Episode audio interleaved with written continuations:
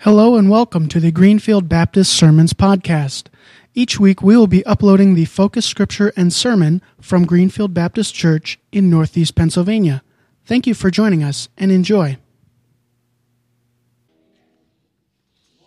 Worship. I'm glad you came this morning. I'm looking forward to celebrating Thanksgiving with you. And uh, this morning is Thanksgiving Sunday. We've been talking about Thanksgiving for a long time. If you're new here with us, uh, just want you to know that we uh, celebrate Thanksgiving for four Sundays, not just one. And we also meet on Thanksgiving Eve because we believe there's, there's so much to give thanks for that we just can't do it all in one service. Uh, we got to keep spreading it out. And we've been looking at Isaiah chapter 61 and recognizing how God has blessed us over and over again and, and as we've talked, we've decided that God didn't just bless us in the past, but God wants, to, wants us to give thanks for what's yet to come. And so this morning we continue looking at Isaiah 61, and we're at the very end, verses 10 and 11. Would you look, that, look at that with me? Isaiah writes this I delight greatly in the Lord. My soul rejoices in my God. For he has clothed me with garments of salvation and arrayed me in a robe of righteousness. As a bridegroom adorns his head like a priest, and as a bride adorns herself with jewels. For as the soil makes a sprout come up, and a garden causes seeds to grow, so the Lord will make righteousness and praise spring up before all the nations. May God add God's blessing to the reading and hearing of this, God's most holy word together. Almighty God, thank you for a chance to be in your house and to worship you. Thank you for the many blessings you've given us. Thank you for all the answers to prayer we have seen. Thank you, Father, for hearing our prayers and, and for stepping into our lives in powerful ways. Thank you, Lord Jesus, that as we lifted up our concerns to you, you were listening, that you've already begun to touch and to heal and to work. And, and we praise you for that. We look forward, Lord, to seeing how you will work. And we pray, Father, that you would open our hearts this morning that we would be open to your word, that we would respond to you. I ask, Father, that you would speak through me, though I'm unworthy, except by your incredible grace. And we'll give you all the praise and the glory for you, our King and our Lord and our God. Thank you for being here. Thank you for loving us. Thank you so much. In Jesus' name we pray. Amen. Amen. Thank you. You may be seated. Excuse me. So, this is the year, and I hope that uh, you are prepared for the year coming up because I believe God is going to do great things. I know that the world will tell you differently. And if you watch the news, they'll tell you that tomorrow is not going to be a good thing. Uh, but I believe, oh, and by the way, it's time for children's church if you want your children to go to children's church. I always forget that. Um, I, I, don't know why. I always forget that first service. Um, so if your children want to head to children's church, you can go. Uh, please make sure they get there. That's always fun. Uh, so uh, I believe that this year God's going to do great things, despite what the world is saying. Uh, the world is talking about how, the, how everything's getting worse and everything's going downhill and it, it's just going to get bad and it's going to get horrible. And, and I just want you to know that if you're a follower of Jesus Christ, He has your future in mind and your future in mind for him is a positive thing. He's looking ahead and he's got great things for you this coming year. And Isaiah has been opening us that up to that. I hope you have heard Isaiah open us up to that uh, in Isaiah chapter 61. And, and he started out by talking how everything's going to be new. And the scripture says that God's going to make all things new. And this coming year, everything's going to be different. Your home's going to be different. Your work's going to be different. If you go to school, that's going to be different. If you've never gone to school, you might go to school. Everything is going to be new this year because God is doing new things in our lives. And it's exciting. Now, new things can be scary right? If you're here for the first time, you may be thinking, man, this is kind of weird. I've never been to this place, and I don't know when to stand, and I don't know when to sit. And I, uh, I, I, get that. Uh, I've been to churches, I've visited churches, I know what that's like. It's new. That doesn't make it bad, right? You might enjoy some parts of worship, I hope. I hope you get something out of what God says this morning. I, I hope that you get touched by the Spirit of God. So it's not just about us, right? We want to see what God is going to do. It's new. And God also said He's going to rebuild our past. He's going to rebuild our past. And that to me is exciting. This year, He wants to start rebuilding your past. Now, you have a part to play in that, right? Uh, you can't just say, okay, God, I, I, know that in the past I've been dealing with this problem, uh, and I'm not going to deal with it anymore. It's just all better. A lot, a lot of churches talk like that. You know, you just give it to Jesus and it's all done, right? Uh, but that's not frequently the way it works. Once in a while, God will step in and just remove it. That's great. But most of the time, God calls us to be a part of that process. And that you may need to talk to somebody. You may need to work through something with somebody. May, so it's not just about, oh, it's going to happen. When they went to rebuild the temple, it didn't, they didn't just walk into Jerusalem and say, hey, God, rebuild the temple. And poof, there it was. Um, they God expected them to be a part of that process. And a reminder there again when they rebuilt the temple. Remember, the people who knew the old temple, they cried because it wasn't near as big, it wasn't near as beautiful, it wasn't near as uh, what they thought it should look like. And sometimes we look at our future and we compare it to our past. We say, well, this isn't what, you know, it was in the good old days. Um, and of course, that's always a, a, a, funny phrase, right? Good old days. Uh, because in the good old days, they didn't have plumbing and electric either. I just want to remind you of that. Uh, in the good old days, uh, we had to flip our phone open, and it was hard to text. Okay, I, I just, you know, actually, in the good old days, you had to take your finger and go like this on the dial. You? And there was a line and there was a line that connected you to the uh, yeah and for those who for those of you uh, a little older you might remember the good old days where you moved the phone like this excuse me uh, so I don't know about you, but I'm kind of glad that we moved beyond that. Uh, I like my plumbing, I like my electric. Uh, so the good old days is kind of a, a strange term, but I want you to know that God has new things planned for us. He's rebuilding our past. It's going to be different, but it's going to be better. And, and we discovered, I hope you discovered as we talked about that, that even in the temple they discovered that new things were awesome and God was doing new things connected to their past but it's, it's part of their future. And then uh, last week we talked about all the blessings that God was going to offer a double portion. Remember that? It's like that double latte. I mean, you know, it's not just one latte in the morning to get you going. It's one latte to get you going and one latte to set you on fire. You know what I'm saying? Uh, if you ever seen somebody who's drank two lattes first thing in the morning, I mean, their eyes are, are booging. I mean, they're ready. Um, and, and, God has offered us a double portion. This year will be a year of double portion as He bless us beyond measure. And as He does that, we will get more, I hope, get more and more excited about what God is doing. Um, now, for those of you who are new with us, you may not know, but at the end of the year, I will no longer be the pastor here uh, God has called me to another place. I'm, and I'm talking about the future, uh, and I talk about us in the future because I believe that God has a future for this church, which is exciting and, and beyond uh, belief. God has someone new, uh, God has uh, a new plan, a new direction. And, and I believe that God has a new plan for us as we go. So all of this applies to all of us. Okay? So uh, it's not just about me and it's not just about you, it's about us. God wants to work in our lives. This is the year. And today, we're going to talk about the most exciting part of Isaiah's 61st chapter. And, and this is why it's exciting. Because you see, God wants a relationship with us, and He wants that relationship to increase. He wants us to be closer. He wants us to have that time together that is just beyond awesome. And so this morning we can give thanks for how God is going to increase his relationship with us. You with me? And, we want to talk this morning about relationships. You know, uh, on Thanksgiving, uh, most of you will sit down to a meal, and there will be someone who, with whom you have a relationship of some kind who has worked very hard to make sure that meal gets put on that table. Right? Now, there may be a whole lot of people who've come together to make it happen, but somebody's in charge of that. And somebody has put together the extra work. And somebody has gone above and beyond. I mean, somebody has given their all to make this day happen. Somebody made to make, had to make sure that somebody else vacuumed the floor. And they had to make sure, or they vacuumed the floor themselves, or they had to make sure that somebody cleared the table and made sure everything was clean, washed the dishes, or they may have done, them, done that themselves. Somebody had to put together that turkey and make sure that it was, it was roasted. They had to make sure there was turkey. They had to make sure there was stuffing. Uh, some had to make sure there was broccoli. Uh, and they, they brought it all together and they made sure it all happened. Somebody had to be, listen, somebody had to do the extra part. You with me? And, and, frequently, you and I both know, frequently that person doesn't ask other people. Frequently, that person is the one who's doing the extra, right? Don't lose me now.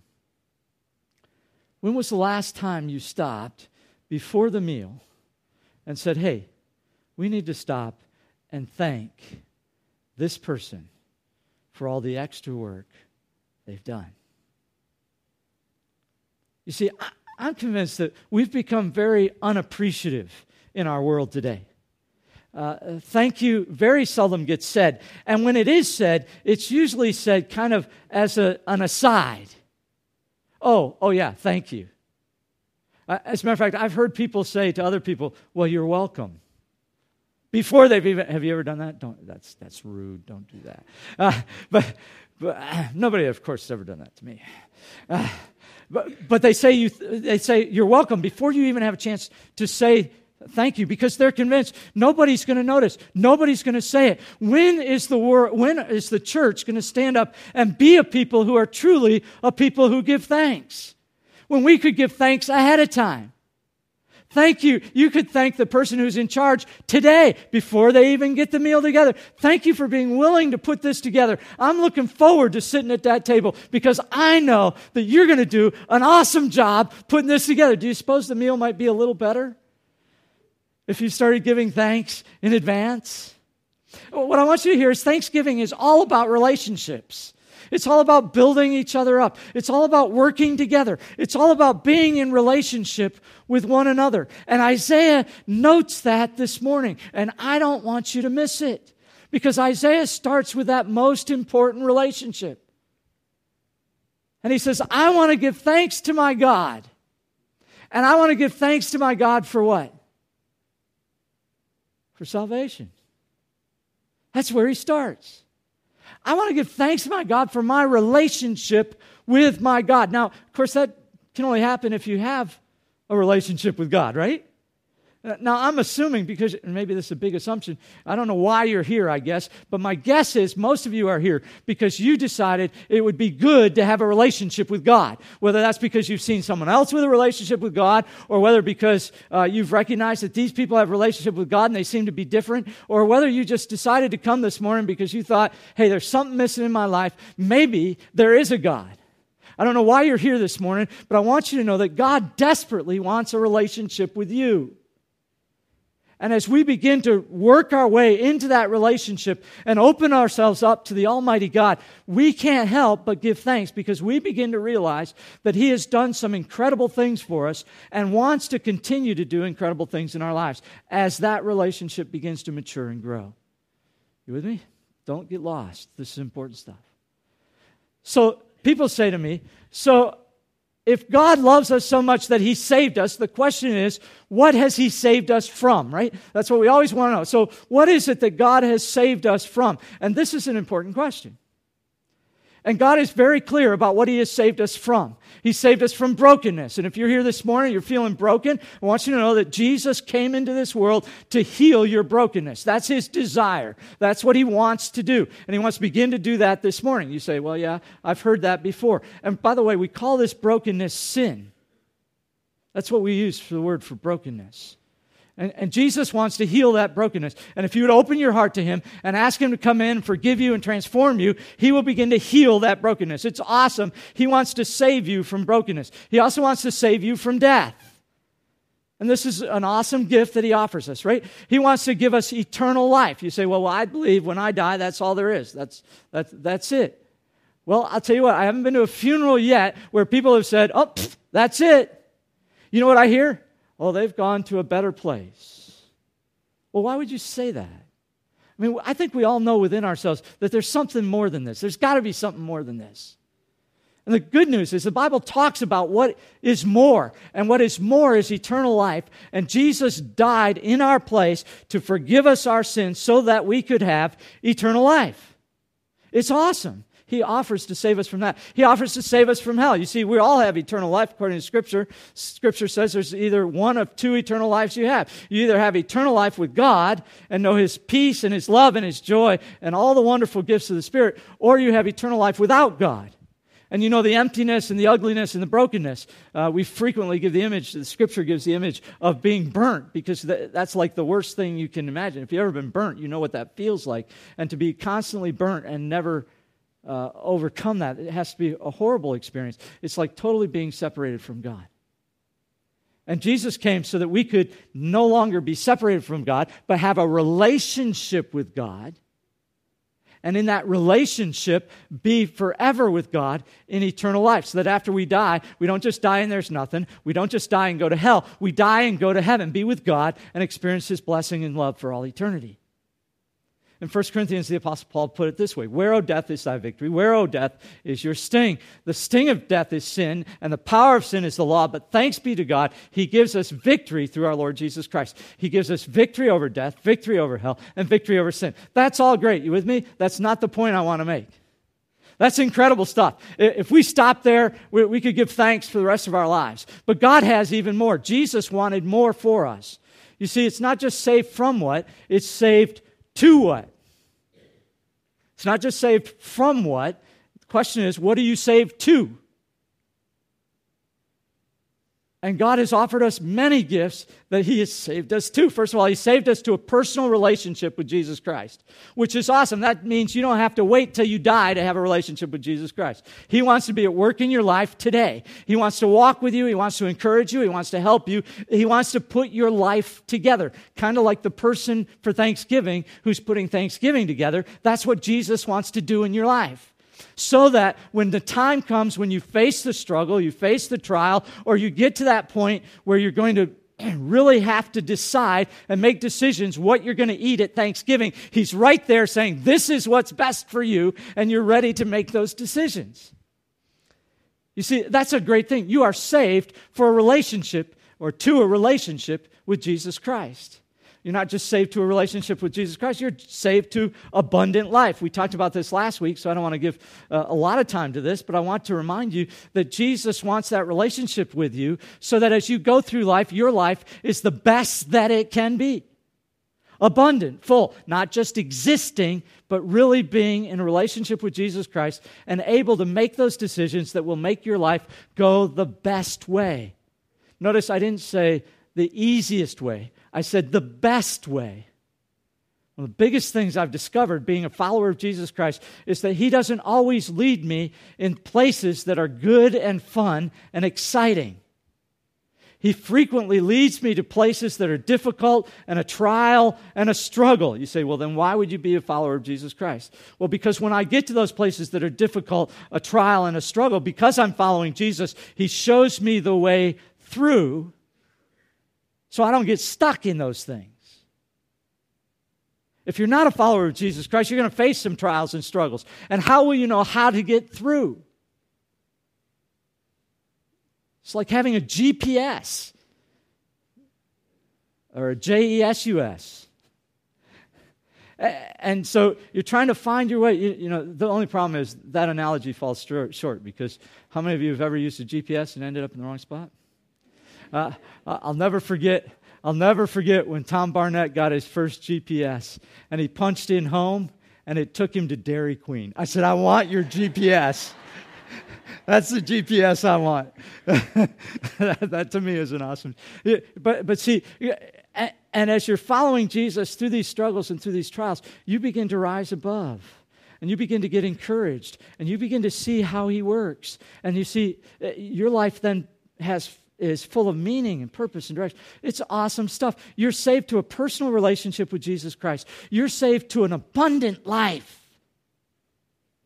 It's kind of like marriage. Um, you know, a lot of people think uh, that once you sign on the dotted line with marriage, well, that's it, then you're married, right? And the truth of the matter is, and to a certain extent, that's true. But if that's all you do, how long is that piece of paper going to last? Not very long, right? You got to work at marriage. Uh, marriage is work. And as you work and, and put your all into that, and the other person puts their all into that, you begin to realize what an awesome thing marriage can be. If you don't put your all into that, and they don't put their all into that, you discover what a struggle marriage can be. Okay? Now, God's desire is for you to have abundant life and to be in a relationship with Him that continues to grow and continues to bring good things and, and life and excitement. But you have a choice. You, a lot of people today think that, uh, that Christianity is all about uh, making this one commitment to say, Yes, I want to accept Jesus Christ, my personal Lord and Savior. And there's truth to that, but if that's all you do, you miss what you're saved to. You only get what you're saved from. You with me? Listen, it's very important uh, because I, I, want you to be saved from. That's important stuff. I want you to sign your name on that dotted line. But that's not all I want for you, and that's not all God wants for you. You see, He wants you to have that relationship so that you, you're not just saved from, but you're saved to. You with me? Good stuff. Good stuff. Isaiah wants you to know that you can give thanks for this relationship, you see, because you are saved too. And, and I hope that this year you begin to recognize some of those things that Jesus has saved you to. Okay? Now, now that's not all. That would be great. We could stop there and give thanks for the rest, but I got about 10 more minutes, so I'm not done yet. Okay? And Isaiah doesn't stop there. He begins to talk about something that's really important.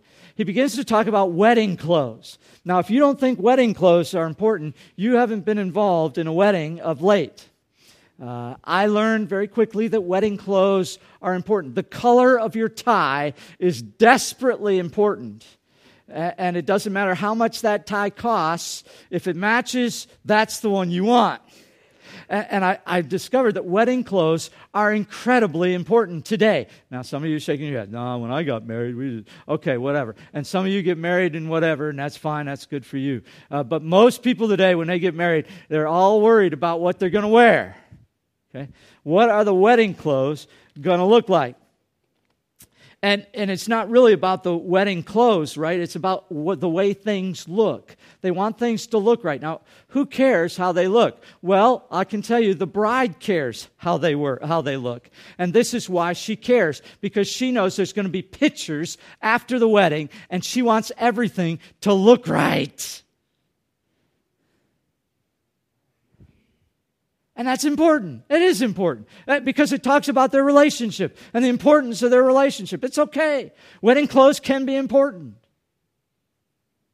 And Isaiah recognized that in his culture, Isaiah, uh, Isaiah says, wedding clothes are important. And what you're wearing is important. And he wants you to see that it affects, it's a part of your relationship, right? If you, if you ask a girl out and you go looking like a slob, I can guarantee you your second date may, I can't guarantee you, but I can pretty much guarantee you that that second date won't happen because she thinks she's important enough for you to look halfway decent when you come to pick her up. And she is, by the way. And you should treat her that way. Guys, when you go out with a girl, look nice, for heaven's sakes. You can wear a hockey jersey, that's okay. I, am good with that. In a suit, yes, there you go. Look nice. Don't wear those pants where we can see the backside. We don't want to see the backside. Wear something nice. Look good. Show her that she's worth it. You understand what I'm saying? Uh, you see, clothes are important. And, and, Isaiah says our clothes are important when our relationship with Jesus. You see, he's a, he comes, Jesus comes to adorn us, to put clothes on us.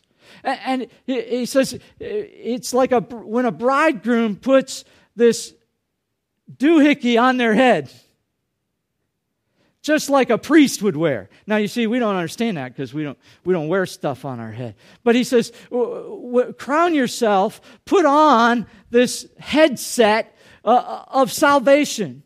You see, God wants everyone to see your relationship with Him. He wants you to wear that headset of salvation. That's important stuff. And, and if you wear your headset of salvation, it's kind of awesome because everybody can see it and everybody knows then that you have a relationship with Jesus Christ. In other words, you don't hide Jesus behind your back and you don't hide Jesus uh, underneath your outer clothes. You wear Jesus where everybody can see him. Now, I'm not saying that you beat people with Jesus, right? You don't go with the Bible and smack them on the head and say, oh, you're bad. Boom. I know a lot of Christians that do that. Uh, oh, you're bad again. Boom. It's like they're walking around with a Bible looking to knock somebody out. Those we call Pharisees. Okay, those are Pharisees. No, we're talking about your relationship with God and sharing that relationship with others. I've seen people who fall in love. And it's funny how they can't but share with their friends the person with whom they've fallen in love. Oh, he's so precious. You know what he did yesterday? He actually looked at me and said, Hi. I couldn't believe it. Well, we're talking probably junior high at that point. Uh, but but but it, it, that that whole imagery just has to be multiplied as you get older, right? Because it doesn't change. You want to share. Hey, I have this relationship with this person, and it's just awesome. And I, I, just want you to know. And you begin to share it. That's what we're talking about. We're not talking about beating people with it. We're just talking about in everyday conversation. I just want you to know I have a friend named Jesus. Can I share with you who my friend is all about? You see, it's like putting it on your head. As a matter of fact, in Ephesians, uh, the Apostle Paul calls it a helmet of salvation. You remember that? He says, uh, take the helmet of salvation and the sword of the Spirit, which is the Word of God, and use those in your life. You see, but, but Isaiah says it's not just this sharing your relationship with others. That's awesome. He says, but also adorn yourself like, like a bride puts jewelry on Okay? And so in Isaiah's culture, they, they wore a lot of jewelry, actually. Jewelry was important. And so she puts this jewelry on. Does she have to wear jewelry? No, of course not. Most of the brides I see are beautiful without jewelry. As a matter of fact, on their wedding day, I have yet to see a woman who isn't beautiful. And it has nothing to do with the clothes they wear or what they put on their body. They're gorgeous because they're excited about this person with whom they're in love right? So that changes their countenance. Uh, you look at them and you think, wow, she's beautiful. Look at her. Wow. And, and, one of my favorite parts of the whole wedding is when, when the groom is standing up front and the bride gets in the door. And I love it because if things are the way they should be, that, that groom's eyes just light up. And her eyes light up. And, and I love it when she, she's not looking where she's walking. Now, a lot of times scare, you know, fear steps in, right? And they watch where they walk because they're afraid of tripping or doing something. But what's really fun is when they're looking at the groom and the groom's looking. You know what I'm talking about? And there's that connection. Isn't that awesome? And, and she looks beautiful. She doesn't need jewelry. Listen very carefully. She doesn't need jewelry. So then, why does Isaiah make a big point about the bride wearing jewelry? Well, I want to share with you a little bit about Hebrew poetry. Are you willing to do that with me? So if you have your Bibles open, look, look at Isaiah chapter 61 again. This is important because Isaiah says, For he has clothed me with garments of salvation. Okay? And then his second phrase is, And arrayed me with a robe of righteousness. Okay? So those are two separate phrases that he says. Then he repeats those phrases in different words. That's Hebrew poetry, and that's what Isaiah is using. And this is what he says As a bridegroom adorns his head like a priest. In other words, those are like clothes of salvation, garments of salvation. That, that connects. The next thing that Isaiah had talked about was a robe of righteousness. And he says, As a bride adorns herself with jewelry. Okay, here's the point. You see, the bride already has a relationship with the groom and they're going to cement that relationship in this, in this wedding. She doesn't need the jewelry. She puts on the jewelry because it makes her look even more beautiful and she, she feels more beautiful and she's hoping her husband looks at her jewelry and says, and of course he doesn't see any of that, but looks at her jewelry and says, wow, that's awesome. That makes you even look more beautiful, if that's possible. And you see, in the Hebrew poetry, this jewelry uh, imagery connects with the idea of, of the righteousness. This is what he says arrayed in a robe of righteousness. Now, I want to be very clear about something. You don't have to be righteous to have a relationship with Jesus Christ. Some people mis, mis, misunderstand that. They think, well, I have to be good enough in order for God to love me. You don't have to be good enough for God to love you because God already loves you just the way you are. With it, with or without righteousness, He loves you. So the question is then, why be righteous at all? Well, because when you're righteous, you have right relationships with other people, and that makes your life and your marriage, your relationship to God, even more exciting. It just takes it to the next level. You see, when you say yes to Jesus, you, you then are, as it were, married to Him. You are now in a relationship with Him. And in that relationship, He makes you righteous. That's all there is to it. You say, oh, so I don't have to do anything right after that? No, you don't have to, but that's like getting married and signing on the dotted line and then going off and having affairs. What's going to happen to that relationship? However, you could say, I sign on the dotted line and I want to do everything I can to please this one who loves me so unconditionally. And when you begin to do that, that's called righteousness. You begin to treat other people differently. You begin to treat the one you love differently. That, that's the way it's supposed to happen, right? In a marriage, right? So once you get married, you stop flirting with all the other people, right? That, that's what's supposed to happen because now you're committed. So this is mine. This is the one I choose. And so I'm not going to do all these other things. I, I'm not going to run off with all these other people now because I'm, I'm now connected to this person. This is the one I desperately love. The same is true in your relationship with Jesus Christ. If Jesus is truly the one that you desperately love, then the, that's going to change the way you live your life because you're going to live your life to please the one you desperately love. And that's being adorned with righteousness, you see. It's being adorned with the jewelry like a bride, which just takes you to the next level of beauty makes your life so much more beautiful. You see, you begin to focus your relation on your relationship with Jesus, and it begins to transform. Listen very carefully. It begins to transform all your other relationships. In other words, now when you see someone who's poor, you cannot just walk by because you know the one you love desperately also loves this person, and something has to be done. And one of the things that bothers me most about what's happening in our government today is that they're no longer concerned about the people who don't have. And the one we love is desperately concerned about the people who don't have. And one of the exciting things about Greenfield Baptist Church is that the people here care about people who don't have. You heard Ron talk about it. You heard Connie talk about it. You heard Dan talk about it. This is who we are. Why do we care so much? Why are we so willing to give? Well, because we know the one who loves us unconditionally and continues to love us unconditionally cares just as desperately for those people. And we'll do all we can to show them how much the one we love loves them. You with me? That's called righteousness. That's called righteousness. And I watch as we choose, and we have to choose righteousness because the one who loves us wants to adorn us with righteousness. Now, here's this what happens. When you start living in right relationships with other people, then your life begins to become filled with meaning and purpose and direction. And your life becomes so much better because you have a relationship with Jesus and he's affecting every other relationship you have. So the person who hates you, who, who can't stand you at work, the person who has stabbed you in the back a hundred times, all of a sudden comes in contact with someone who loves them anyway. And it begins to change you and them. It's awesome. It's called righteousness. And this is the year. You see, we can give thanks because God's going to use us in incredible ways to reach people that no one else cares about, the people Ron talked about.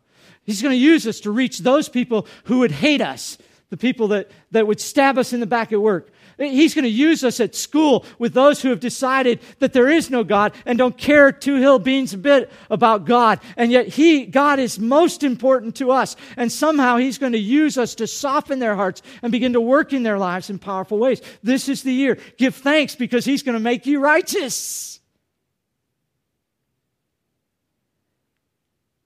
It's going to give you salvation clothes. And then lastly, Isaiah begins talking about growth. One, of the, one of the struggles, I think, in our relationship with Jesus is we don't work to grow it. We think it'll just grow on its own. But I've discovered that that doesn't work very well. I discovered that with all my relationships. you see, if I, if I just say, oh, well, you know, that, they'll always be there, it'll always be, all of a sudden it's not. But if I'm willing to work at it, it will grow and get more intense and more deliberate. And that is true with Jesus as well. Do you notice what Isaiah says? As the soil makes the sprout come up, and as the garden causes the seeds to grow. You know, it's all about the soil, isn't it? Uh, Dan and I uh, put in a few, few, a few food plots a number of years ago and we spent a lot of time figuring out the soil, I, more than I cared to, to be honest with you. Uh, we needed to know the acidity of the soil, and so we sent that away, and we figured out how much you know lime we had to put on. And You got to put a stinking lot of lime on a little bit of soil. It seemed like kind of foolishness. And, and then, of course, you have uh, fertilize it, especially here with the clay soil we had. So we put a lot of fertilizer on it, and and and I'm like, hey, uh, you know, last year I just plowed it up and threw some seed on it, and it grew some places. But when we spent time working the soil, all of a sudden that, that began to grow more and better. And so I did that the one year, and then I haven't done it since, and it's still growing pretty good. but you really have to keep working on the soil, don't you? To really make it grow. Jesus, Jesus told the parable about the, the soils. Uh, we usually call it the parable of the sowers, uh, the sower, I mean, but I prefer to call it the parable of the sower, soils because it's really not about the sower. The sower does the same thing. And of course, the sower is a great image of God sharing his love. And, and he sows that seed in, in all these soils. And in some soils it grew, and in some soils it didn't. The difference was the soil, right? And, then Jesus, uh, of course, the disciples didn't get it, right? Uh, the disciples had a hard time with parables. Picture stories didn't always work with them. So they said to Jesus, Explain it, explain it to us. And so Jesus begins to explain it to them. And this is what he says in verse 19. He says, When anyone hears the message about the kingdom and does not understand it, the evil one comes and snatches away what was sown in their heart. Where was it sown? In their heart. The seed was sown in their heart. And they understood not with their mind, but with their heart. And see, if you want your relationship with Jesus to grow, then something's got to change in your heart. You have to make your heart such that you're willing to open up to Him and understand what He has to say to you. You say, well, how do I do that? Well, it's really not too difficult. You have to be willing to listen, and you have to be willing to love. Two L words, keep those in your mind. Listen and love will help you understand what God says to you and understand His kingdom. Now, now this is good stuff. This is good stuff. Uh, go back once again to that person you love, right? Now, we know that men are from Mars and women are from Venus, right? Is that right, or is it the other way around? That's right. Okay, good. Uh, men are from Mars and women are from Venus, so that when we talk to each other, we totally understand each other the minute we sit down and talk, right? Uh, when, when you got married uh, or when you got in that relationship, you sat down and you started talking to the other person, and, oh, yeah, it made perfect sense. it made more sense than with the other women you talked to, huh, Kenny? Uh, well, that's amazing. That just tells us how awesome Veronica is. uh, now, now, the truth of the matter is, you can listen all you want, uh, but you're not going to understand unless you really love that other person. Then you're willing to work at understanding, right? You just don't listen. You listen and try to understand. And you, you talk back and forth so that you can really understand. You don't just say, okay, this is the way it is, and I, I heard what you said, and this is the way it is, blah, blah, blah. You stop and you say, okay, this is what I heard is this what I hear you saying? And then you listen again. Okay, how does this apply? This is very simple. Okay, listen. It's very hard to do, but very simple. If you love Jesus, then you need to listen to Jesus. And a lot of people listen by reading the word and saying, Oh, I understand what that says, and going on to the next thing. Instead of saying, Okay, I'm listening, Jesus, speak to my heart so that I might understand. You with me? Listen, very important stuff, okay? Uh, when you pray, do you do all the talking? Most people I know, when they pray, they, they do all the talking. Let me suggest that when you pray, you don't do all the talking. Shut up for a few minutes and see if Jesus wants to say something to you. So spend some time reading what he says, that love letter he wrote to you. It's called the Bible. And then stop and listen instead of talking all the time.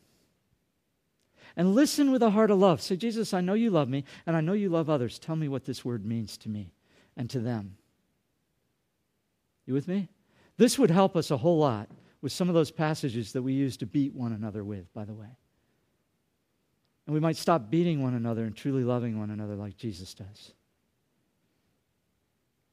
You see, it's not just one way, it's Jesus working in and through us. It's like breathing. Uh, Philippians says, continue to work out your salvation. You don't work for your salvation, you get salvation. It's a free gift of God. But then put it to use, work it out. And then you will be able to work and act in order to fulfill his purpose in your life. It's like breathing. If all you do is breathe in, you'll die. At some point, you got to breathe out. And God gives us His Spirit, fills us, gives us all these blessings. What do you do with them? You see, this year, I think God wants you to grow in Him. And growing in Him means that you're going to take what He gives you and you're going to put it to work. You're, going to be working to grow that relationship. You're going to be willing to face the struggles and the challenge. You're going to step out in faith. You're going to do things that you may never thought you could ever do. You're going to be a part of this body in a different way than you've ever been before. You're going to be taking that step of faith because you believe that Jesus wants to grow His relationship with you. And as you listen to Him and He gives you direction, direction and purpose and leading, all of a sudden your life is going to be different than it was this year. Why? Because you have a relationship with Jesus. You see, we're not just saved to, He doesn't just give us salvation clothes, He gives us salvation that grows, a relationship that grows. You see, we can give thanks to God for His salvation, what He's going to do this year because He's going to work in our lives. He wants to work in our lives. Let me say that. But you see, you have to have that relationship. It's about you and Him. It's not, it has nothing to do with me. It has nothing, by the way, it has nothing to do with this body of believers, okay? I, I want to be very clear about that. Jesus wants a personal relationship with you. And it begins today if you're willing to say yes to Him. This could be your day so that this would be your year. Wouldn't it be awesome to have purpose, direction, and a relationship with someone who loves you unconditionally? That's what Jesus offers you today. He offers you salvation. He offers to save you from all those horrible things, but He also offers to save you to something that's incredible. But see, He's not going to push it. He's not going to push you. He's not going to drag you down the aisle and make you sign the dotted line. He's waiting for you. And some of you have let that relationship lapse. You've been busy, too busy. I know. Life is busy. I got too much to do. I don't have time.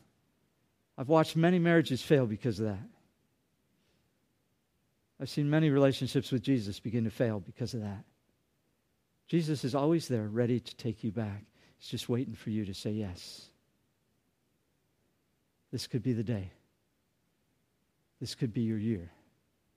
Let's bow for a word of prayer.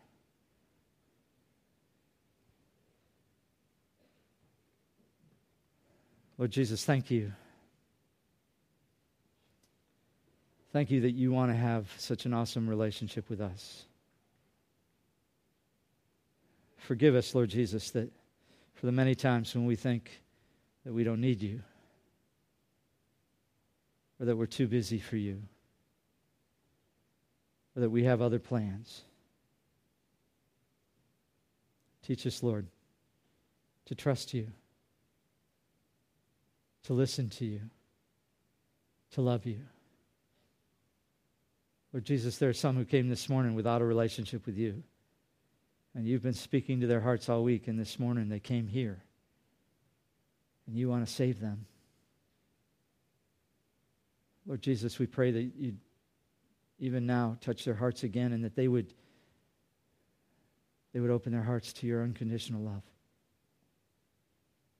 Lord Jesus, we pray that in this next year, we would be able to give you thanks over and over again for the way you work in our lives, for that relationship we have with you that gives us direction and strength and courage that builds us up. We can't thank you enough, Lord Jesus, that you loved us so much and that you continue to love us and that you will always love us and that you have put things together in our lives so that we could experience you and experience the most that life has to offer.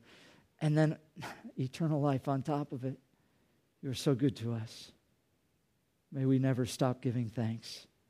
Throughout this upcoming year, Lord, when struggles and trials come, show us the way through. Build our relationship with you and with others that they would see you in us, that we would begin to see that your hand is at work in and through us as we walk together. Encourage us, lift us up. And Lord Jesus, we will give you thanks, not just today, not just this week, not just on Thursday, but for the rest of our lives. Thank you for being here. Thank you for loving us. Thank you for challenging us. In Jesus' name we pray. Amen.